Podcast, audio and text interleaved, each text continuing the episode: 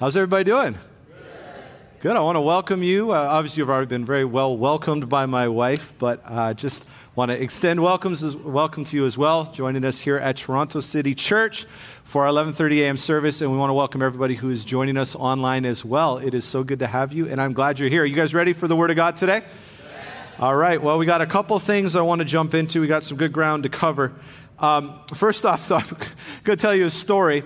Um, today, before first service, I had something happen to me uh, that I have not had happen in 22 years of preaching. Uh, now, I know I've caught your attention, but it was totally unspiritual. Uh, but I, I, I, I, let first service know about it, and I thought, you know, word's going to get around. So it's a funny story. I mean, I might as well tell you anyway. So I woke up this morning, and uh, Pastor Sharon and I flew in yesterday. Uh, I got up this morning, and uh, she'd come in a little earlier, all ready to go. So I'm, I'm, usually like, when I'm up in the mornings, I'm praying, I'm getting my notes ready, and sometimes I'm a little absent minded with all my basic details. So uh, uh, last minute, you know, I prayed, got ready, okay, took my shower, got dressed, went to put my shirt on, realized there's a big spot on the shirt I was going to wear. So, so this puts me into a little bit of a mini panic because I, am you know, still getting used to we're in the summer now, so it's like I got to look at a different part of my closet, pull another shirt out. Last shirt's not looking. And the funny thing was, she won't mind me saying this, Pastor Sharon this morning had one of those mornings where she couldn't figure out what to wear. So, so I'm still there in bed because she's up earlier than me. And she's around, she's trying this outfit, that outfit. And I'm not to lie, I'm judging her. I'm in bed and I'm just like, how come you can't even pick out an outfit? Like, you need to pick out your outfit. So, what am I doing? I'm running around trying to figure out my outfit. And the Holy Spirit's like, mm hmm, okay. He's like, right, judge not lest you be judged, all right? So, so I'm there. So I grab my shirt and I'm like, ah, you know what? Looks a little wrinkled. But I'm like, you know? Let me just get to church. We got a steamer at the church that you can clean up the shirts. Because once we started doing all the online stuff, we bought, a, we bought a steamer for shirts.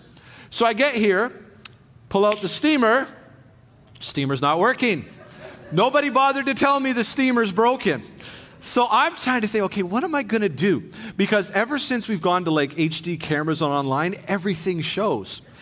And I'm like, I, I, mean, I'm not like Mr. like fashion everywhere, but I don't necessarily want to be online, you know, out there. You're going to have on church milk or something or church laughs, you know, pastored with incredibly wrinkled shirts. So I'm trying to think, and then, my, and then top it off, Pastor Sharon sees me right before she comes to say, she goes, babes, what happened to your shirt? She's like, that's not going to work. Do you have another one? I'm like, no, I don't have another shirt. So she's like, you know what you need to do? She said, take the shirt back to the dryer because we have a washer and dryer back here in the kids' area. She's like, just run it. She got Jessica, run it on 10 minutes for low. It'll knock out the wrinkles. So I'm, okay, how hard can this be? So worship starts. I go into the back to iron the shirt. Now, I have to hide in the room because I don't have another shirt. So I'm hiding in the room, and I don't know what it is. We, we've got some incredible dryer back there. Pastor Jair, I guess, went and bought it. It's got more functions on a dryer than I've ever seen in my life. And I see this one function that says like wrinkle resistant steam, wrinkle resistant steam. So I'm okay, that's what I need. So I flip it to wrinkle resistant steam. I run it, I hear worship.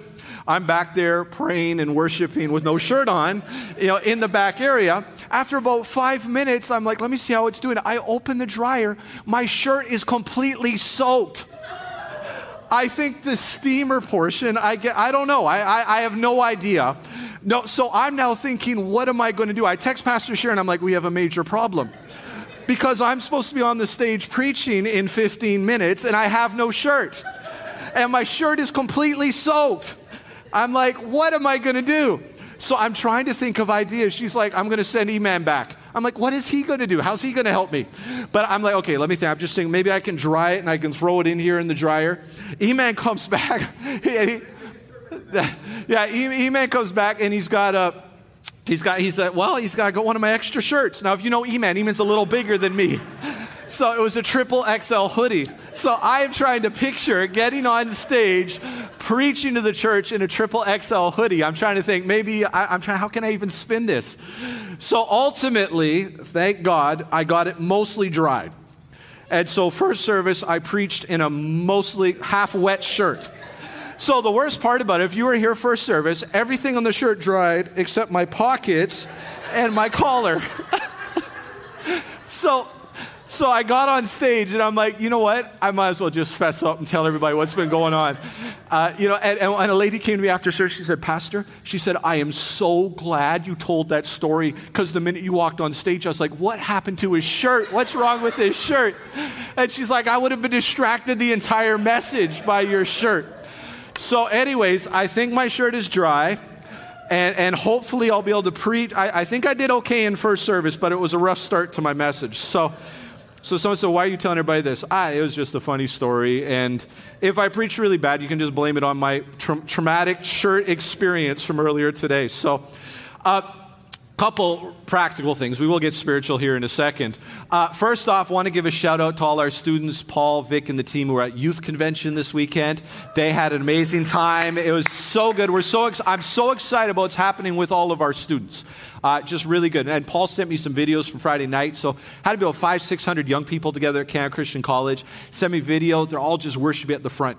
And you know what I love the most? He texted me, said, "Oh yeah, as soon as worship started, a whole bunch of our students just like ran right to the front, and they're right. We're worshiping God. So I'm really thankful for that." Uh, let's continue to pray for our students and pray for what God's doing. They meet during this service. They're over in the, in the dome. But we've got some great things coming up this summer uh, youth camp, just really believing for encounters with God. Amen? Because in the day we're in, more than ever, there needs to be encounters with God, real relationship, really knowing God. So, speaking on the prayer front, it was in the announcements, but I just have to give an extra push for all church prayer this Friday night. 7:30 p.m. We're believing God for 100 plus TCC members gathered here in person seeking God. So I want to invite you to be there, be part of the 100 be part of the 100 plus. Let's gather together. Let's pursue God and let's go after God. And then next Sunday, we've been talking about all this month, but we have our annual legacy offering. And so, what I wanted to do, yeah, we can give, uh, uh we can get excited about that. That's going to be awesome, going to be really good. But I wanted to give you some practical. Uh, kind of just pointers of what we're focusing this offering on. I sent it out via email, so most of you should have gotten it if you're on our list. If you're not on our list, you want to get on our list, let us know because we send out almost like we don't have like physical bulletin, but we send out weekly updates of what's happening, what's coming in the church. But I wanted just to let you know what we're giving towards in a very specific way because this is the annual offering where we sow into TCC and we sow into building where God's taking us. I'm so thankful for the ongoing giving that helps us to function offerings like this are an opportunity to kind of you know, focus on an area or move some things forward. And, and God's been so good to us this year. It's, I mean, I, I, could just tell you testimonies already. So I'm excited about what God's done, but I'm also excited what He's doing. So this year for the legacy offering, we're going to be focusing on two key areas. First, we're going to be focusing $25,000 towards repainting of our facilities. So we've, uh, this building opened 10 years ago and we've never done a, a refresh of the paint. So we're going to have the entire lobby. We're going to have all the way back the kids area. I mean, maybe some of you have noticed it can be a little rough in certain areas, but we, we don't, I mean, it's wear and tear in a building. We, we built it to be used. And so we want to do a refresh. There's going to be an update and just even some of the color palettes and just the look of what we're going for and what we're doing. So that's focus number one. Focus number two is going to be in a similar vein, but it's going to be around a fresh branding, fresh visuals, a new website, and some new volunteer computers. Now, there's a bunch of things we brought them together, but they're all interconnected. A fresh branding, just we really sense an opportunity right now, just as things have reopened. Uh, but you know, in the spring, we're still kind of finding ourselves. Summer is going to be summer. And really coming into the fall is when I think we're even going to see another wave of people re engaging, connecting back more consistently into church. So we felt it's an opportunity just for a fresh, um, just kind of a fresh presentation, especially when you're reaching millennials and Gen Z. Visuals matter. How you present yourself matters. What, what is brought there? So, we're going to have a fresh branding, fresh look. It's going to flow into a lot of different things that we do. Uh, we also, even outside in our lobby, if you notice, you know, the walls are pretty bare. It's nice, but we want to bring some more visuals, some more things there that help speak to who we are, speak vision, speak, you know, just uh, speak encouraging people what we're all about. So, these are some opportunities, especially if you're visually wired, you know how impacting that can be. And we want to be real creative with it. We want to kind of be very like pushing forward in 2022. That also leads into a website. Now, we've got a solid, solid website as our church. But every guys almost every person i talk to who i meet many of you would be in this boat who've come to toronto city church and say hey how'd you find our church they say oh i googled or i found you online and now, with what God's opened up for us with online, bringing things together, and with how important this area of ministry is, we don't want to just be okay in a solid website. We want to really get very cutting edge, particularly the focus on how do we reach and engage people. And then last but not least, just a couple comments on the computers. Some of the volunteer computers we are using for some of our team members are like 10 years old. So if you know computers, you know that's just like super ancient. So we want to make sure people are volunteering and team members have some good equipment to work with. So this is going to be our focus. That's going to be about another 25,000. And then we're believing God to go above and beyond it. Uh, a couple other notes that we just did want to mention. We've had some donations that come in the past towards the kitchen. Now, some of you might not be familiar with the kitchen. So, we're going to be working on the kitchen. We want to let you know we're just doing some research now and figuring out what's the wisest way to approach that. We'll keep you updated about that. And then, something else in previous uh, legacy offerings that people have given towards is our cafe. So, obviously, over the last couple years, we haven't been able to open the cafe, but we're really looking forward to in the fall. So, if that's something that interests you, even in being involved in that area of serving in ministry, let us know because we're going to do that. And really want to just, again, here, here's really the heart of all this. It's something that came out of this week. I think we're going to, I'm going to talk more about this in the coming weeks. We're going to pack it some more. But we were at, as Pastor Sharon mentioned, we were in London. Um, a couple things will come out my message, but one of the main things we're at Holy Trinity Brompton, where the Alpha courses started. How many of you guys are familiar with the Alpha course? So Nicky Gumbel, the Alpha course, and and one of the things that really marked me from being there was just again this fresh heart for reaching people around us with the gospel, reaching our city, impacting our culture not just looking at the negative or the downside or just, oh, how bad things are getting, but recognizing we're here to be light. And so, part of what the Lord really just dropped in my heart, the natural tendency for a lot of us right now, and I feel it organizationally, I feel it pastorally, is we've just been through a really rough two years where finally things are leveling out, sort of. Let's just kind of let's play it safe for a little while. Let's just kind of play it safe. Let's kind of consolidate. Let's get that. And I felt like the Lord said, "Don't you dare do that." I felt like the Lord said, now is the time to reach out more than you have ever reached out before. Now is the time to invest even more resources and invest even more prayer and invest even more hours into reaching people with the gospel, guys, because people, what we've gone through, everybody's gone through. And there's so many people right now who are hungry and are open and are searching. And so I want to encourage you, even as we sow into this offering, there's an element of saying, so, so what difference does paint make? Well, it can make a lot of difference because when somebody comes in, if we're presenting an atmosphere of excellence, if we're presenting an atmosphere of welcoming people, it makes an impact. It makes a difference. It's good stewardship of the facilities that God has given us.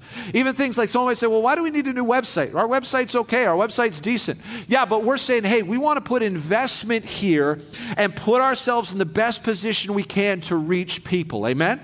And so I want to encourage you beyond, it's not just for this offering, but just even the posture we take this summer. The posture I believe God wants us to take coming into the fall. Like we're going to be relaunching the Alpha course in the fall.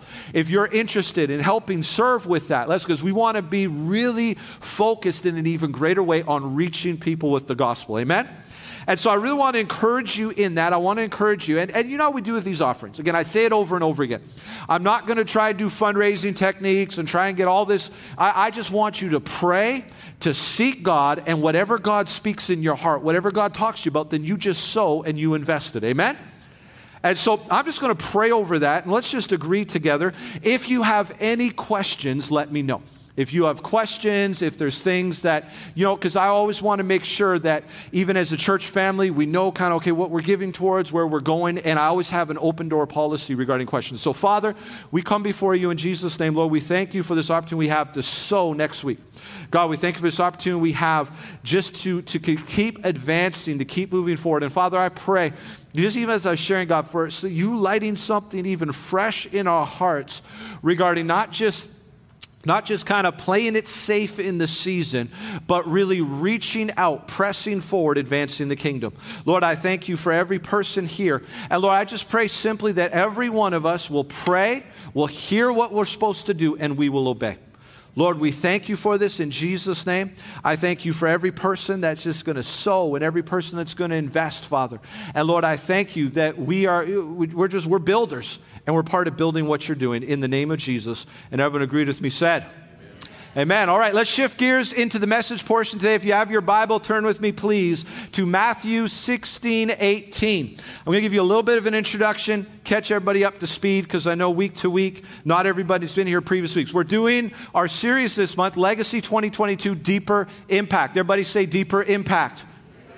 And so we've been talking about legacy. We've been talking about what God is doing in us as a church family, where He's building, where He's taking us. The first week I talked about being builders and really not just being consumers or uh, observers, but really God building this heart in us to build. The second week, Pastor Sharon brought an excellent word talking about really impacting the next generation and having a heart for the next generation. Because legacy is building something that's passed from one generation to another.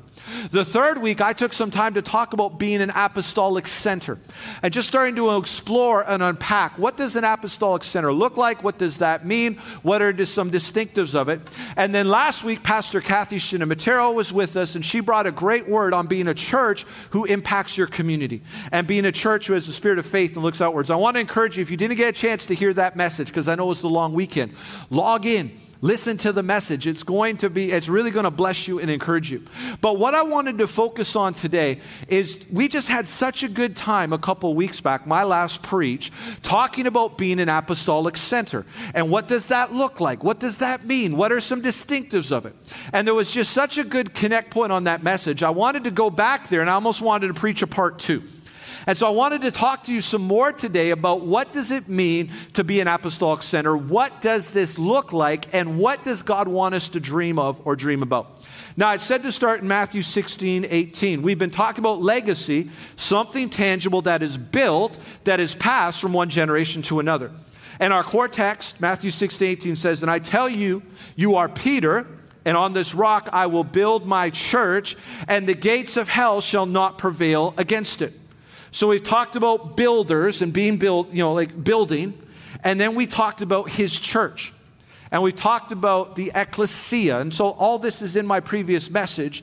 But we talked about being this apostolic center. And if you'll remember from three, uh, two weeks ago, there were five key distinctives I talked about being an apostolic center. Number one, we talked about an apostolic center is committed to advancing the kingdom and not just building a local church. Now, building a local church is not bad. We want to do that, but we want to always have a heart to advance the kingdom. We don't want to be selfish and just focus on building our own thing without thinking about the kingdom. Amen? So that was number one. Number two was uh, apostolic center embraces and functions in fivefold ministry giftings. And so we took some time to talk about that, the importance from Ephesians chapter 4 of what is called the ascension gifts apostles, prophets, evangelists, pastors, shepherds, and teachers. And we talked about those gifts, and in an apostolic center, they embrace all of those things. And then we talked about how all those gifts, their primary job is not just do ministry, but to equip the saints for the work of ministry. So even though most of us are not called to be an apostle, a prophet, an evangelist, a pastor, teacher, evangelist, all of us can still be impacted by those graces and we can see those types of functions in our church. We can function apostolically. We can see the prophetic moving. We can be a church that flows in evangelism. We can be a church where there's great pastoral shepherd ministry going on and we can be a church where there's great teaching and we talked about flowing together. We talked about how an apostolic center is a place where every member is in ministry. Not just a few superstar ministers that everybody comes to watch, everybody comes to cheer on, but everyone has a ministry. Everyone is called to advance the kingdom of God. Somebody say, everyone.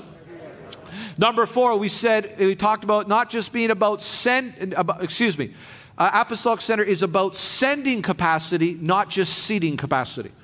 And we talked about being open handed, that even as a church in a city like Toronto, international city, we need to understand there are going to be pillars who are here for many years, but there are also going to be people who come for a season to get trained and equipped, and then God takes them elsewhere in the nation, elsewhere into another nation.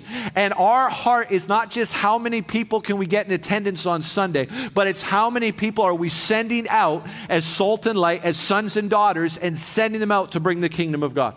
And so we focused on that. And then last but not least, we talked about an apostolic center talks about the call or recognizes the call to disciple people and disciple nations. And we recognize this call to our nation and this call to our city, and that God stirs us in that. And so I, I took a little bit of time to the introduction because I wanted to bring you up to speed, but let's dive a little bit more. And I want to talk to you about a few more distinctives of apostolic centers. So, number six, everybody say number six. Apostolic centers are houses of prayer for all nations. Everybody say houses of prayer. Mark 11, 17 says this, and he was teaching them, being Jesus, and saying to them, It is writ, is it not written, My house shall be called the house of prayer for all nations, but you have made it a den of robbers. I want to focus on this call to be a house of prayer. Every church is called to be a house of prayer. But in, today, in my focus on apostolic centers, they are particularly focused on making prayer central to everything that they do. If you find apostolic central, you are going to find systems and patterns of intercession built throughout that entire church. Prayer is not a last resort, but it is a first priority. That's a good word right there. That's what we need in our lives. Too many of us, prayer is our last resort instead of our first priority. But see, in apostolic centers, what they do is they make prayer very central to what they do, and then they recognize that prayer fuels everything that they do. In a lot of churches, what happens, and we fall into this trap, we fall into the trap of thinking that prayer is only for a few people, that prayer is for only a few called intercessors. Know, I was kind of laughing about it in first service. You know, in many church contexts, at least when I grew up, it was the Holy Spirit grandmas. And they would all be off in the corner interceding and praying, and you know, and they were really spiritual, and it was really good, but you're also a little nervous around them because you know you didn't want them necessarily uh, they, are going to see something they're going to pray something they're going to call you out. You know something's going to happen. But we fall into this trap of saying there's only a select few people are supposed to pray. But when you read the bible and part of what apostolic centers understand is every believer is called to pray. Come on somebody say every believer is called to pray. Every believer, young or old, men or women, they are called to prayer because it's central to everything. Jesus, our example, was a man of prayer. He is the one we're following. We're being Christ like ones. And so in apostolic centers, there's an understanding. Now, does everybody get involved in prayer? Well, no, because you're always growing. You're welcoming new believers. You're seeing people mature in God. But there is a critical mass of people who are part of that apostolic center who are committed to prayer. That's why I'm casting this vision. Say, hey, even with all church prayer, let's gather. Let's have 100 plus people here seeking God. Now, I want to, and ultimately, with more than 100 people coming. But that's our first faith target. But that we prioritize prayer. And not only do they prioritize prayer, but apostolic centers will build systems of prayer and they build systems of prayer in place so there's prayer constantly happening going forward on a regular basis. Now, it can look different in different places. Obviously, more of us have heard over the last 15 or 20 years about houses of prayer, where there's been 24 7 prayer. There's also movements of praying churches that just say, we're not going to make prayer something on the outskirts only a few people do, but we're going to make prayer central to everything that happens here. And guys, for us to continue to grow, this is just something that's so on my heart. And I just want to encourage every one of you. This year we're talking about going deeper. Go deeper in prayer. Right? You, you, when, when you do it, you start, you don't become like this perfect, amazing prayer warrior right from the beginning. No, you start where you are. But every time you get involved in prayer, you grow a little deeper. Every time you take that step, you grow a little deeper and you move a little deeper into it. But let us be people of prayer. You know, a great example of this that I think of often is the movement YWAM and what happened with YWAM. Now, I have a little bit of inside information because my, my cousin, she's very involved in the leadership at YWAM in Hawaii. And if you're not familiar with YWAM, it stands for Youth with a Mission. It was started in the 70s by a gentleman named Loren Cunningham. And it's one of the, I, I think some people say, uh, forgive me, I don't know my stats right now. I'm pretty sure it's the largest missions organization in the entire world. And the goal is taking young people and, and, and taking them on missions and taking them to preach the gospel. So YWAM's done some incredible things. But in the early 2000s, they were really hitting a bit of a lull. There was some things that, you know, just some different things that were happening. But it, during that time, they started a new strategy, which they called Fire and Fragrance. And what they did was they said, every one of our missions bases, because they have missions bases around the world, we're going to work to establish houses of prayer in our mission bases. And every time we send teams out to the streets or out to do ministry, we are going to make sure we have people praying as well. And praying and worshiping and going before God. So, in other words, we're going to have going vertical, but we're also going to be going out horizontal. And leadership within YWAM talk about how when they started to do that, things began to explode once again in the best way. Why? Because they were establishing prayer and establishing as a house of prayer.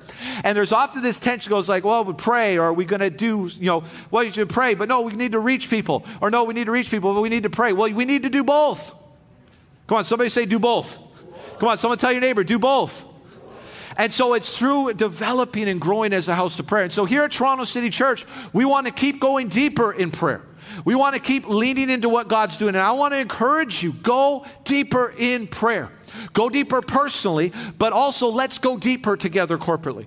And this Friday is a great opportunity. We have prayer calls. We have like 20 prayer calls that happen throughout the week. Virtually every day, we have people going before God in prayer. You can plug into that. We want to see it expand, but we need to be a house of prayer. Another great example, it just stuck out to me. It was just this one line, but we're with Holy, uh, at that Holy Trinity Brompton this past week where Alpha started. And one of their leaders said something because they talked about how important prayer was to what they're doing. And one of their leaders said this, and I, I thought she was talking about the Alpha course. And she said, the Alpha course, which if you know what Alpha course is, it's a 10 week course where you have a meal for people and then you talk about different aspects of faith. And, and, and literally, millions of people around the world have come to faith through doing this. It, it, it's simple, it's straightforward, but God moves. But she said this She said, Alpha is designed to fail if you don't pray. And it hit me. I thought, man, like it's like we don't just go do this course. They're like, no, you need to pray because if you don't pray, it's perfectly, it's a perfect setup for failure. Why? Because the dependence is on the Holy Spirit and God moving. Right? If if we don't pray, what we are ultimately saying is we got this. Prayer says we need you. Prayer says you've got this. If we're prayerless, whatever our language is, we're ultimately saying we got this. We don't need your help. We can take care of this ourselves.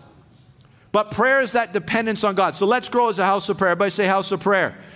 So that's number that's number six. Number seven, apostolic centers embrace and function in kingdom finance. Everybody say kingdom finance. Deuteronomy 18, you shall remember the Lord your God, for it is he who gives you power to get wealth, that he may confirm his covenant that he swore to his fathers, as it is to this day. Now, when you talk about being an apostolic center, there's this, there's this empowerment that God gives, and I believe it's something God's doing, especially strong in the days to come, in the areas of finance. Now, it's important we, we, we grapple with this because as soon as I even said the word wealth, some of you might got a little uncomfortable. So, oh, pastor just said wealth. Oh, pastor's talking about money. Oh, we have an offering next week. What's going on? I mean, we, we can kind of freak out about that stuff. But in apostolic centers, there's an understanding that money is simply that God, something that God wants to entrust you with to do His work to advance his kingdom. That's why this verse in Deuteronomy is so powerful. He gives you the power to get wealth, not so you can just show everybody how much money you have, or get rich. He gives you money, He gives you wealth so that He can confirm His covenant, or in other words, He can advance His kingdom. And guys, in the body of Christ, and I've looked at this historically, I'm not done like this, an in depth study, but just from a broader picture of church history, you can see this big pendulum swing. You know, I talked to you a lot about we can go from one ditch to the other. And there's been seasons and places where the body of Christ has had wealth, has had money, has had influence, and, and, and sadly, often it's not been handled very well. It's not been handled well. There's been issues. There, some of us have maybe seen or experienced situations where money in a church or a Christian context wasn't handled well. So then, what a lot of people tend to do, and you can actually see this historically, we go, Well, I don't want this. I don't want greed. I don't want, you know, people manipulating to get money. I don't want that kind of thing. So we swing over the other side and we're just like, You know, I don't want to have to deal with money. I don't want to talk about money. Don't preach about money. We don't need money. Well, here's the problem we do need money right? We need money to help people. We need money to, to build facilities. We need money to send teams to different places. We need money. See, the balance that I believe God wants to bring us into is where we don't love money, where we're not about being rich, but we are about seeing wealth increase to advance the kingdom of God. Come on, somebody say, advance the kingdom.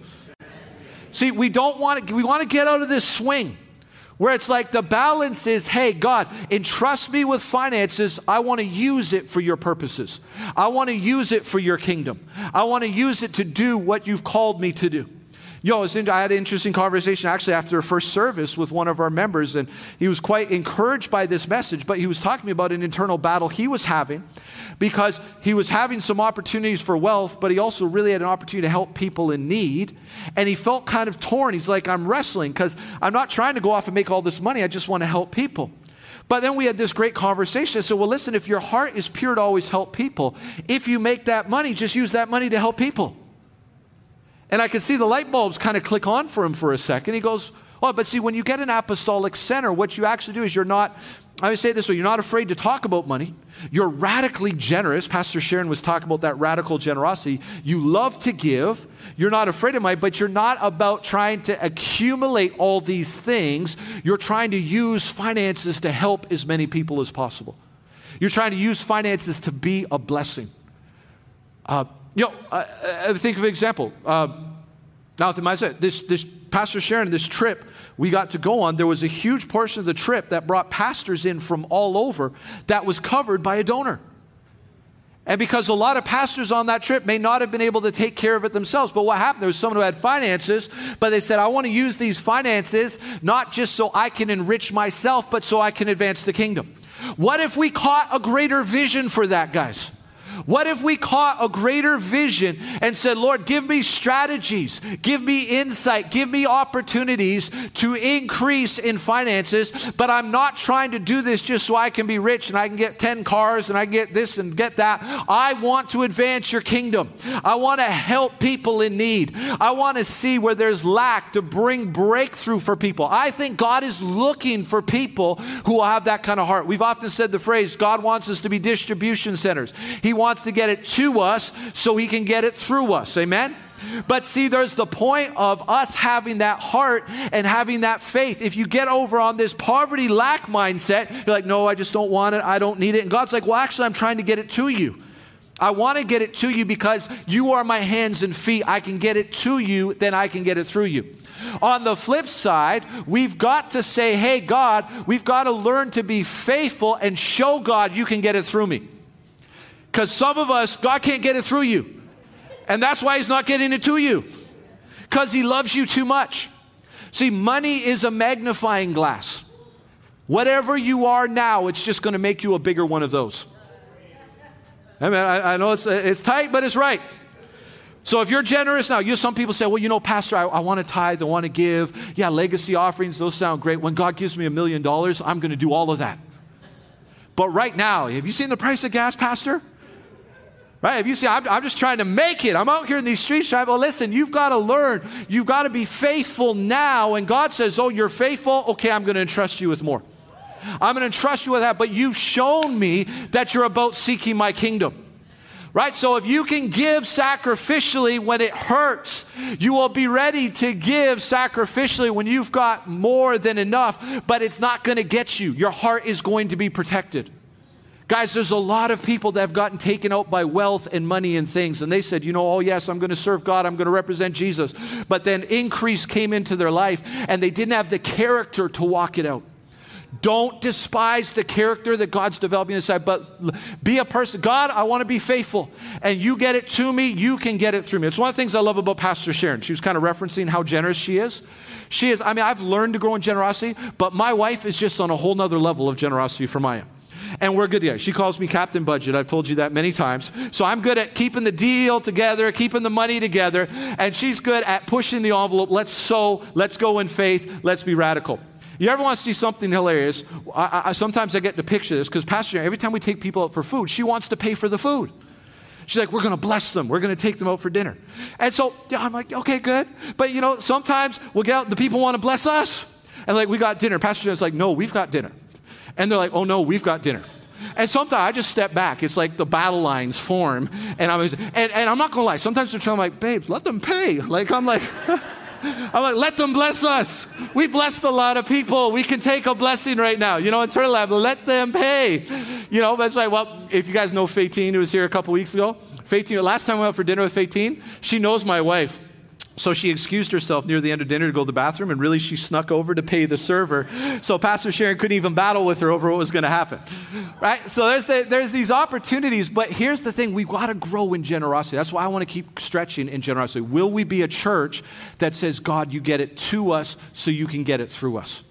Will we be people that say, God, get it to us? Because I believe God wants to get significant wealth into the hands of his children who he can trust, not so that they can look rich, but so that they can advance the kingdom. There's so much need. Guys, how would it feel if we're in such a good place as a church every month? We call a different church and say, say, hey, you guys got a mortgage? Yeah, what's your mortgage payment? This much month? Okay, we're sending you a check for this month. Right? Come on, what, how great would that be? How great would that be? We find someone who's a global worker in another part of the world and like, man, if I could just get $100,000, do you know how many women and children I could help in this community? And instead of us going, well, that's great, we'll pray for you. We go, we're going to pray for you, but how much? 100,000? Here's $100,000. Do what God's called you. That's the vision that I want us to have. Right? But it's not $100,000 so I can get a car. It's $100,000 so we can do what God's called us to do. Amen? No, I don't have a problem with getting a car. Amen. You need a good car. Get a decent car. Don't buy a cheap car. Get a good car when God opens up the door. I'm not against that stuff, but where's your heart? Amen? So, in, in, an apostolic center, we're not afraid of finances. We also are not trying to get finances for ourselves. We're getting finances for a kingdom purpose. And then we're working together. I, I, let me give you an example of this. One of the churches we visited this week, I really got to watch my time. Okay, we'll get to it. We're at Holy Trinity Brompton. It's in downtown London. It's where the Alpha Course started. And they really got this vision for revitalizing the, the, Church of England, the Anglican Church. And there's some incredible things. Tuesday, the next day, they took us up into another area of London, which would be a little more of a, a rough area, but they gone and they go into churches, they revitalize churches. They went into this church, and I think on the site, people had been worshiping for a thousand years. The building had been there for a thousand years, but the building had definitely been there for a couple hundred years. So they move into this building, and, and, and they, they part of, I love this church. I, if you check them online, saints.church. And they've, they've got a vision to be a cathedral of creativity. And so what they did was they said, they said, you know, we're in this, and we're in a rough area. There's a lot of challenges. Like we want to build something beautiful that inspires people to the greatness of God. So they went in and they, and they completely revamped this facility so much now that it's become the premier concert facility in the area. They went got the best sound system they could. Some of the top music stars, yeah, they want to come play at this church. And the pastor's like, yeah, some of our believers, and they come in, they expect us to judge them. You know, when they come in forever, he's like, we just love on them and we just share Jesus. Like, we just, we, reg-. but they invest in that. Then they said something else. Now, this might throw some of you a bit, but it works in the UK. Uh, they, they said they started to get this vision. They said, you know, we should start a brewery. That's something strange. But in the UK, it's okay. Like they, they, they're, they're fine. Everybody. So they said, they're just praying. They said, okay, Lord. Well, they had a guy called, venture capitalist, called the pastor. He said, you know, it's kind of a weird question. He said, do you know anybody, like, this is like two weeks after they started praying, do you know anybody who wants to start a brewery in the UK? Because we got a bunch of investors that want to start a brewery in the UK, but we want the finances to go into kingdom things and stuff like i mean that'll blow some of our minds isn't it? So they have this whole they have this whole infrastructure but they're saying we want to raise the community up. We want to we want to do this. It, their, the inside design of their church it, the designer of it God connected with him. He's the guy who designed the whole Apple kind of aesthetic feel, one of the most famous designers in the world. But they explained what they're trying to do and what they want to do. He's like, Yeah, I'll come help you guys. I'll come in and do that. Right? There's this aspect, guys, of saying we're not afraid of money, but we're not selfish for money either. We want to use money to advance God's kingdom. Come on, somebody say, Use money to advance the kingdom. Number three, uh, uh, well, sorry, number eight, because technically I'm building off the message. Apostolic centers serve other churches and the wider body of Christ.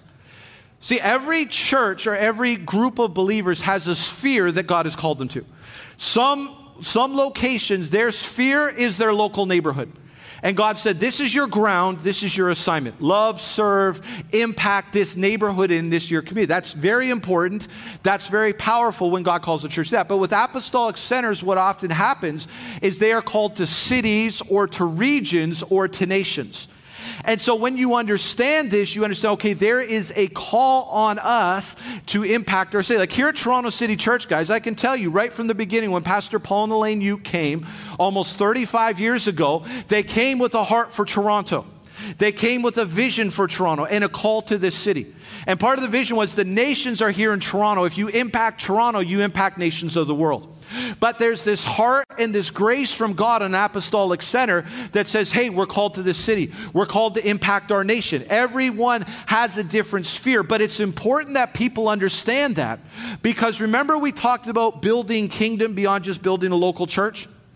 Now, let's say, for example, let's say Toronto City Church, because I think we're still walking this out. I don't pretend to understand exactly what it looks like. But let's say part of our call is to the nation of Canada. I mean, that's really my heart. My heart is for our nation so much. Well, if we're called to the nation, that means there might be a Sunday you walk in, I'm not here speaking. One of our team members is speaking. I'm in another part of the nation, but I'm there on behalf of Toronto City Church doing what God's calling us to do. Right? And when you're an apostolic center, you get that. And you're excited about that. You're not like, oh man, well, how come the pastor's not here again? He's not here again. Well, it's like, no, we got a call to the nation. Or, for example, Holy Trinity Brompton, we were there. I really say they wouldn't use this language, but in my mind, they have a call to the nation. Right? They have, and part of their call is revitalizing churches. So, one of the things that they do is their goal is not to get everybody to come to their downtown location and just stay here forever. They want to bring you in, they train you up, they equip you, and then they are sending people out all over England to revitalize churches. And I think they're up to 60 or 70 revitalization or church plants all across. But see, that's a very different mindset than let's get as many people in the building as we can. Let's have as big as numbers and as big as offerings. No, apostolic centers say, listen, our call is not just to have nice services or to have a nice building. Our call is to impact our city. Our call is to impact our nation. And our heart is to work with the Holy Spirit to see this come to pass. So we pray into that because we're a house of prayer. We also are distribution centers where God brings finances and there's a flow that happens. But then we also understand God wants to work in us for our city and for our nation. Now remember, sometimes people, straight up, some people might be sitting listening to me going, Yeah, come on, Pastor. There's like about 100 of us here. How big are we? What difference? But you are faithful with little, you become ruler over much. The kingdom is a seed, right? A mustard seed. It starts small, then it grows up big. A lot of times we despise, we've got to have the spirit of faith when we're smaller, and then God expands it to bigger. What if Toronto City Church could get into the place where we're sending teams of people, even into different churches in different areas of Toronto or into different parts of the country, either to plant a church or to revitalize a church? Now, sometimes that's hard because it's like, well, I love these people. I told you guys, I want everybody to stay here forever. But that's not what it's about, right? It's about the kingdom. It's about advancing, it's about seeing people released into what God's called them to. And so that's number eight. Number nine, everybody say number nine. And we'll go and just come back in a second. Uh, apostolic centers embrace hardship and persecution to advance the kingdom of God. Now, this isn't necessarily the most exciting point. Well, it's the least exciting point in my message. It's not the point that I'm particularly excited about. But as you grow as an apostolic center, you've got to learn how to handle pushback and spiritual warfare. You've got to learn how to handle, because think about it. If we really believe that we're advancing the kingdom of God, we really believe that our battle's not against flesh and blood, but against principalities and rulers of wickedness in high places in heavenly realms, Ephesians chapter 6, then if we are starting to make an impact, if we are starting to advance the kingdom, why would there not be pushback? Why would there not be spiritual warfare? And so, in an apostolic center, you understand it. You don't go looking for it. I'm not interested in stirring up trouble. But I am also saying, as a church, part of what we need to be ready for is there will come seasons of spiritual attack. And in those seasons, we've got to make sure that we stay faithful to Jesus, we stay rallied to one another, and it does not divide us, but it unites us together. Let me tell you what Jesus said about this Matthew 6, 10 to 12. It'll be one of your favorite verses, I promise. Blessed are those who are persecuted for righteousness' sake, for theirs is the kingdom of heaven. Blessed are you when others revile you and persecute you and utter all kinds of evil against you falsely on my account. Now, I don't know about you, but that's just not a verse I'm really interested in seeing manifest in my life. How many people like being reviled? Someone's like, I don't even know what revile means, Pastor. it just means you're hated. It just means people like, oh, like what's wrong? How many people like how many people like being persecuted? How many people like having people say false things about you? None of us do. But it's part of the package. And it's part of the package that as the church in Canada, we're not really used to and maybe we're not very good at handling. Many of our brothers and sisters in Christ around the world have much more experience and they're much better. So we need to learn from them and we need to draw from them. And some people always have a hard time, but guys, can I just really contextualize straightforward? Cancel culture. How dare you say Jesus is the only way? How dare you say the Bible is true and you can build your life on it? How dare you present a biblical vision of sexuality? Right? There, there's these things, and then there's things that are said falsely. And there's accusations that are made, and there's all kinds of ways. And why, why am I saying, Pastor, why has this been such an encouraging message? Why do you have to bring this up now? Because we need to be ready so when certain things come, we go, oh, yeah, Jesus said this was going to happen. And we're a house of prayer. So, like in the book of Acts, where they were persecuted and they were beaten, they went back together and they cried out to God together. But it doesn't break us apart, but it rallies us more together. It brings us together and we say, hey, this is what Jesus said. Because you know what Jesus said? He said, bless you with these things. And you know what he said to do? He said, therefore, go on social media and blast back at them. And Jesus said, therefore, find out all the dirt on them and put it back out there. Fight fire with fire.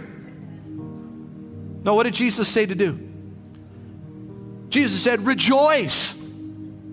What? Be glad. Now about you. But if someone's saying all kinds of false things about me and reviling me and persecuting me, that is not my natural response. Anybody who says it's your natural response, I'll have an altar call for liars at the end of the service because that's just not any of our natural response. You punch me, I'm going to punch you back. I mean, at least in the flesh, right? That's that's that's the natural way. But Jesus said there's something bigger happening here. Why would he say rejoice? Why would he say be glad? Said, Rejoice, God, for your reward is great in heaven. Right, we talked about a number of weeks ago living with an eternal reality and living from eternity. And guys, if Jesus is real, if the gospel is real, if heaven is real, if hell is real, which it is, if we really believe what we say we believe, then we will not let it go even if there's persecution. We will not let it go, even if there's pressure. Why? Because it's real and it matters. And what I love even more about this, he said, Blessed are you for grace reward in heaven, for so they persecuted the prophets who were before you. And then verse 43 and 44 of Matthew 5. So this is Matthew 5. I had said 6 again. Team, correct me, I still forgot. Matthew 5, 43 and 44 it says, You have heard it said, You shall love your neighbor and hate your enemy. But I say to you, love your enemies. Pray for those who persecute you. That's why we got to be a praying church, guys. You can't get into a spiritual battle, go, oh, I guess we better learn how to pray. It's too late. But if we're already in prayer and we're already seeking God and, and, and, we're financially empowered, so we got the building paid off, you can't get to us on that side. And we're there and we're praying and we're seeking God and we're going after the presence of God and we're pushing in, then attacks come, enemy hits. We just go, you know what? Let's go to prayer. We got this. We're in this together. But we become that praying church. And so Jesus said, rejoice Keep an eternal perspective. Remember your reward in heaven. Love your enemies. Pray for those who persecute you. Again, it's not the fun things to talk about, but this is some of the conversations we're going to need to have as a church. I'm not looking for persecution, I'm not trying to stir it up.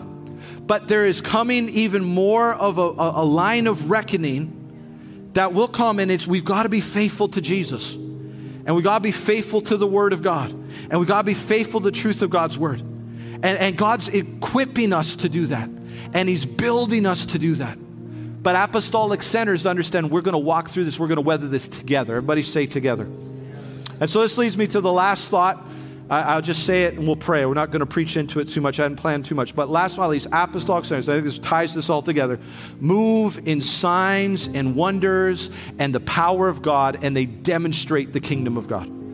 2 Corinthians 12, verse 12 says, The signs of a true apostle were performed among you with utmost patience, with signs and wonders and mighty works. Now, I'm not talking so much about an apostle individually, but when we talk about apostolic, there needs to be signs, wonders, and mighty works. Why does Jesus do this? Why is God's power demonstrated? Because it's a place we're advancing the kingdom, because we're representing Him, because we're moving forward. Even in times, guys, you get ready. When the enemy comes in like a flood, the Spirit of the Lord raises up a standard. And you watch, even if we go through seasons where there's spiritual warfare or there's persecution that comes, you watch the power of God go to another level. But God is looking for people who will commit together and say, hey, we want to we want to live this out and want to live together. He's looking for people who say, God, we want to see your power. That's why it says in 1 Corinthians 4, verse 20, for the kingdom of God does not consist in talk, but in power. Everybody say in power. And so God is calling us, even just to recap today, God, guys, God is calling us as a house of prayer. God is calling us to go deeper in kingdom finances. God is calling us to be a church that's ready to serve the other churches and serve the body of Christ. Like, I'm not saying stuff like I said here just to be, oh, that's kind of a. I want to pay other churches mortgages. I want to find ministries that are in trouble. Yeah, let me give you another example. There's a guy in the States who's a follower of Jesus, he's a billionaire. And one of the things he took on as a project, he started going find Christian universities and Christian colleges. And he'd go to them and say, okay, how much debt are you in? Okay, $60 million in debt or 30 million? He's like, okay, here's what I want to do. I want to help you establish, I want to just review your principles, review your governing structures. We want to make sure it's set up. You get that in place, I'm going to pay off all your debt. I'm going to take care of it. And he's gone to school after school and said, I'm going to take care of all your debt so you can get out of the weight load of this debt and you can just raise up ministers of the gospel. Right? Like that's, now obviously that's a big example, but why not dream of those kind of things? But also, why not be faithful right where we start? and say, okay, I might not be at paying off mortgages or paying mortgage notes for churches for a month right now, but what can we do right now, even in little ways, to lean into that? Amen? And what can we do to demonstrate God's power? So, in closing today, I just I want a simple close. I want to pray for you guys. So if you just want to stand to your feet, and I'm going to pray these things over us as a church. And I want to pray them over you. And so I want to invite you just to hold out your hands like you're receiving something for God. And your heart is with me and saying, Yeah, I want us, I want to I want us to grow in this. I want us to dream bigger. I want us to, to, to, to, to be part, you know, to be united. Even if battles come, that we are united together as a church. And so, Father, I thank you today for this word. I thank you for every person that's here. And even as we bring things to a close, God, I pray, number one, that you will take us deeper in prayer. I thank you that you've called us to be a house of prayer for all nations. And Father, I pray in the name of Jesus that there will be a fire inside of each one of our hearts for prayer, not something we come up with, but something the Holy Spirit does in us, but that we will be a house of prayer for all nations. God, I thank you taking us deeper in kingdom finances. I pray for just my mindsets of poverty being broken. Father, I thank you for fresh Holy Spirit ideas, God, on how to, do but we would engage not in trying to get rich, but in raising money for the kingdom of God and your purposes. God, I thank you for our call to bless and serve other churches. Help us to find ways to do it where we are right now, but also help us to embrace the future, God, where I believe there'll be pastors and churches and leaders, and we'll be hosting things, God, because this is part of what you've asked us. Help us to have that heart. God, thank you for building and enduring faith in every person in this place. So even if we face persecution, even if we face difficulty, as Jesus, you said we would, that we will not back down one inch from our love for you, our commitment to you, and we will bless those who curse us. We will pray for those who persecute us. We will love our enemies, and we will see Sauls become Pauls in Jesus' name. And so we thank you for this, Father, in the name of Jesus. And Lord, last but not least, we thank you for the demonstration of the Spirit and power. God, even as we come into this summer, as we move forward in this year, God, we want to see even more of your power. We admit we have much to learn. We have much to grow in. We have much to go deeper, but it's not by might, it's not by power, but it's by your spirit. And so we thank you for this in Jesus' name. In Jesus' name. Everyone agree with me, said. You guys got joy. Okay, just a head bowed and eyes closed. Is there anybody here as we close who does not know Jesus as your Lord and Savior? Maybe somebody watching online. You don't know Jesus as your Lord and Savior. Maybe you used to, but you fell away from Him. As I close today, I want to give you an opportunity to get your life right with Him. And so I'm not going to draw this out. I'm not going to do all these techniques. I'm just going to ask really simply right now if you say, I need to give my life to Jesus, I need to give my life back to Jesus, you just raise your hand right now where you are. If there's anybody in this place and you know, as I'm saying this, I need this. Amen. All right, well, Father, we just thank you, even as we close, for the harvest. And we pray, God, that we are ultimately going to see thousands and thousands of people come to faith in Jesus Christ. And we're going to see them equipped and built up and released, God, in doing all kinds of amazing things for your kingdom. I bless this church family. I thank you for your work in us. Thank you for what you're doing. Thank you for an amazing week. And thank you for continuing to expand our ability to dream of what you want to do. And everyone agreed with me today said, Amen. So, just as we go here, I was kind of inspired this week a little bit, I think, being around historical Christianity a little more. But can we just say the Lord's Prayer together as we go today? Let's just pray this together. Our Father, who art in heaven, hallowed be thy name. Thy kingdom come, thy will be done on earth as it is in heaven. Give us this day our daily bread, and forgive us our debts as we forgive our debtors. Lead us not into temptation, but deliver us from the evil one. For yours is the kingdom and the power and the glory forever and ever. And everyone agreed today said, Amen. Amen. All right. God bless you guys. Yeah, let's give God a hand today. Thank you for being here.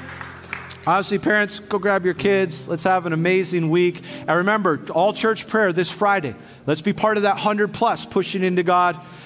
Legacy offerings next week. Let's be praying about that. God bless you guys. Have an amazing week.